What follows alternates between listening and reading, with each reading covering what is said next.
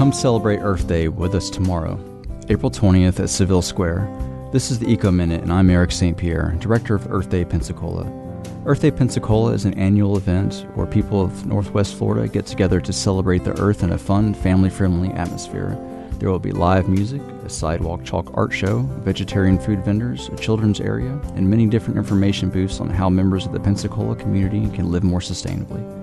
For over 45 years, Earth Day has inspired and mobilized individuals and organizations worldwide to demonstrate their commitment to environmental protection and sustainability. The fight for a clean environment continues in a climate of increasing urgency as the ravages of climate change and our consumption culture become more manifest every day. For information on the festival, please visit earthdaypensacola.org, like us on Facebook, or visit wuwf.org.